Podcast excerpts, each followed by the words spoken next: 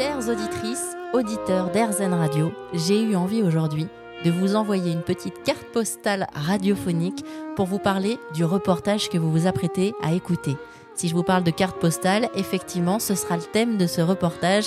Nous allons discuter avec Christian de Flandre, qui est donc un vrai collectionneur de cartes postales depuis de nombreuses années et qui a choisi d'ouvrir sa passion au plus grand nombre puisqu'il a créé le musée de la carte postale à Antibes. Et avec lui, vous allez pouvoir l'entendre. On va voyager à travers le temps. Je fonce immédiatement vous envoyer cette petite carte postale pour être sûr que vous puissiez la recevoir à temps. J'ai eu envie de créer ce musée pour deux raisons. La première parce que j'étais collectionneur de cartes postales. La seconde parce que je me suis retrouvé à la retraite et j'ai constaté qu'il n'y avait aucun musée de la carte postale en Europe. Alors j'ai fait ce musée pour parce que pour le faire, pour me faire plaisir et pour pouvoir partager mes connaissances avec les visiteurs. Est-ce que ça a un nom, euh, les collectionneurs de cartes postales? Oui, oui, oui, bien sûr, depuis toujours, on les appelle les cartophiles. Alors, comment vous êtes devenu cartophile, Christian, avant d'ouvrir ce musée? euh, Alors, tout à fait par hasard, un jour, euh, j'étais très jeune, j'avais 18 ans, à peine, je me promenais au marché aux puces, et j'ai remarqué des cartes postales qui dépassaient d'une boîte à chaussures, euh, qui représentaient des chansons. Il y avait des, une petite partition miniaturisée, il y avait les paroles de la chanson, il y avait les la, musique au-dessus, la ligne mélodique. Et ce qui m'a frappé, j'ai dit, mais c'est génial de penser, d'avoir pu penser un jour à diffuser de la musique sous cette forme-là.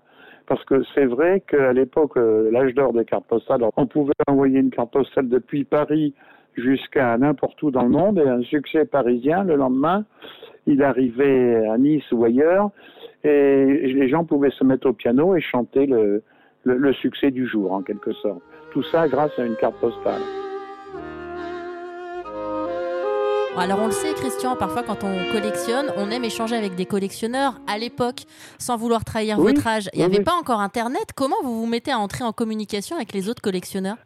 Eh bien, il existait, moi je me trouvais à Paris à cette époque, hein, et il existait, j'ai découvert, par, toujours par le fait du hasard, qu'il existait un club de collectionneurs à Paris, qui existe toujours d'ailleurs hein, depuis cette époque-là, le Cercle français des collectionneurs de cartes postales, qui avait son siège boulevard Saint-Germain.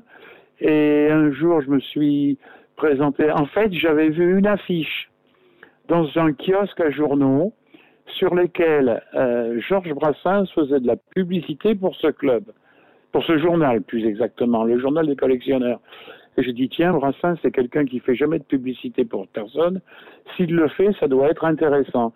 Et c'est comme ça que j'ai acheté le journal, que j'ai découvert l'adresse du club et que je me suis rendu au club, où, où j'étais bien sûr le Benjamin à l'époque. Euh, euh, la, plus jeune des personnes présentes avait un demi-siècle de plus que moi. J'ai eu du mal d'ailleurs à adhérer au club. On m'a pas pris au sérieux. Puis j'ai adhéré au club et là j'ai commencé à apprendre beaucoup de choses parce que ça s'apprend, ça s'apprend si on, si on est curieux et si on a envie de se faire plaisir, tout simplement. Hein.